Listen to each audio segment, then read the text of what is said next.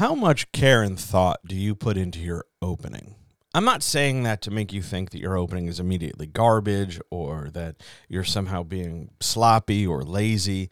I'm asking you to try and quantify how much thought you put into it. How do you choose what kind of opening you use? Do you, you know, labor over it because you know that the first five to 10 to 15 pages are going to be critical for establishing a connection to your reader?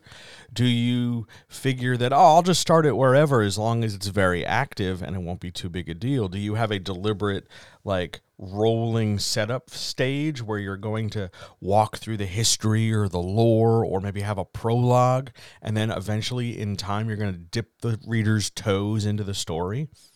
Do you jump to a cliche? Do you jump to something like starting in the middle of action or starting with dialogue? How do you frame the beginning? What I'm really what I'm really curious about today is what do you do if you have a dream sequence?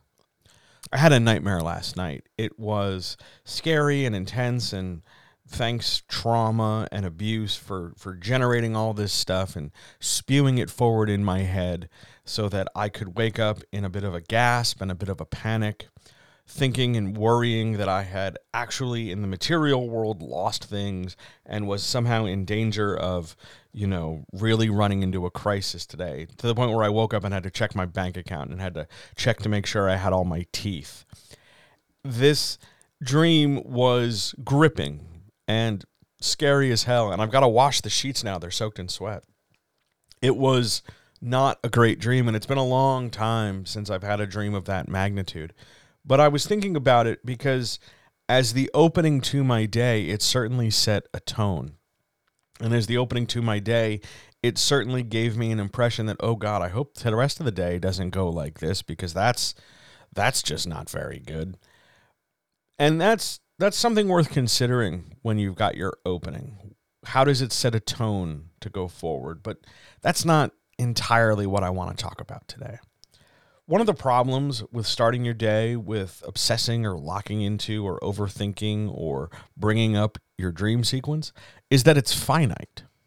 While we're in the dream, while your ha- while your character is having the dream, the dream can go on forever. You could have it go on for a chapter, multiple chapters, 10 pages, 30 pages, a paragraph, whatever.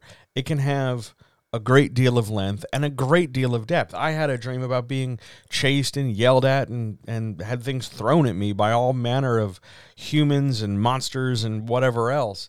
It, it, dreams can go anywhere. They're not necessarily always subject to a great deal of internal or external logic because it's a dream and it can be emotionally engaging. It can be emotionally gripping. I can see why so many people grab a dream as a way to start.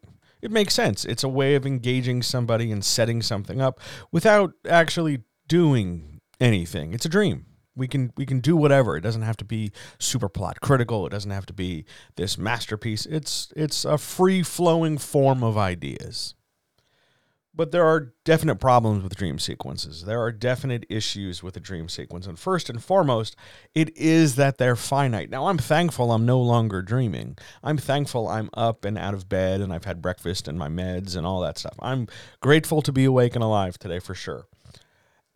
But the dream ends. And that's the big issue with starting with a dream sequence. It ends. Your character has to wake up whether they wake up with a gasp, clutching their chest, worried that, oh my God, what happened? Or they wake up disoriented, or they just wake up. The dream ends. And all the momentum, all the panic, all the emotion, all the intensity, all the whatever of that dream sequence evaporates. Even if that character wakes up, gets out of bed, you know, is startled, goes through their morning routine or goes through their daily routine, and carries some of that baggage with them. Maybe they saw a monster and then they look in the mirror and they think they see the monster in the background. Whatever it is, more and more of that dream evaporates and erodes over time. It decays. It has a very short half life. And it is unrealistic to constantly keep bringing up part of the dream the longer the day or the longer time passes. Do you understand? Because yeah, if we're seeing a monster in our dream, then we look and we see the monster in the mirror as we're brushing our teeth, and then later we look and we see the monster in the rearview mirror of the car as we're driving to work, and then later we see the monster in the reflection on the polished tile. That's certainly something, but we're only taking the monster from the dream and highlighting it elsewhere. We're not also bringing in, well, the monster was throwing books at me, and then somebody was pulling out my teeth, and then there was a, a Nazi head in a jar that was commanding a robot legion, and then there were samurai, and everybody had sex in the third act. Like, we're not bringing the entire dream with us, we're highlighting specific elements, and how we choose to highlight them and how we choose to show their common ground, meaning they show up in all shadows and reflections, but also their their distinctions. We're no longer asleep. It's the middle of the day. It's not limited to mirrors. It's also the reflective surface of the floor. All the pluses and minuses of specific points of the dream can carry forward, but nine times out of ten, somebody running a dream sequence isn't sitting here going, I'm taking this thread and I'm bringing it all the way through. They're taking whole literal swaths of the dream. Oh, I'm dreaming of a girl and this girl is going to be a person in real life who I have to meet. Okay, all right. Oh, I'm dreaming about a prophesied future 10 years down the road. Later in my story, I'm going to have this exact moment happen in real life. Okay.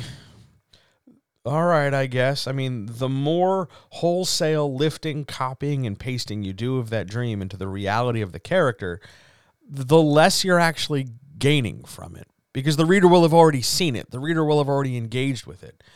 Instead, if you're going to do a dream sequence, and frankly, the character wakes up and then you've got to restart all that emotion and restart all that momentum and restart all that stuff, do better than a dream sequence. But if you're going to use them, if you absolutely positively have to use it, take a single element and carry it forward. Maybe one or two elements at max and carry it forward. Move things along, make it matter because ultimately, usually in a story outside of like Inception or that one Freddy Krueger movie, most of your story takes place in the waking world.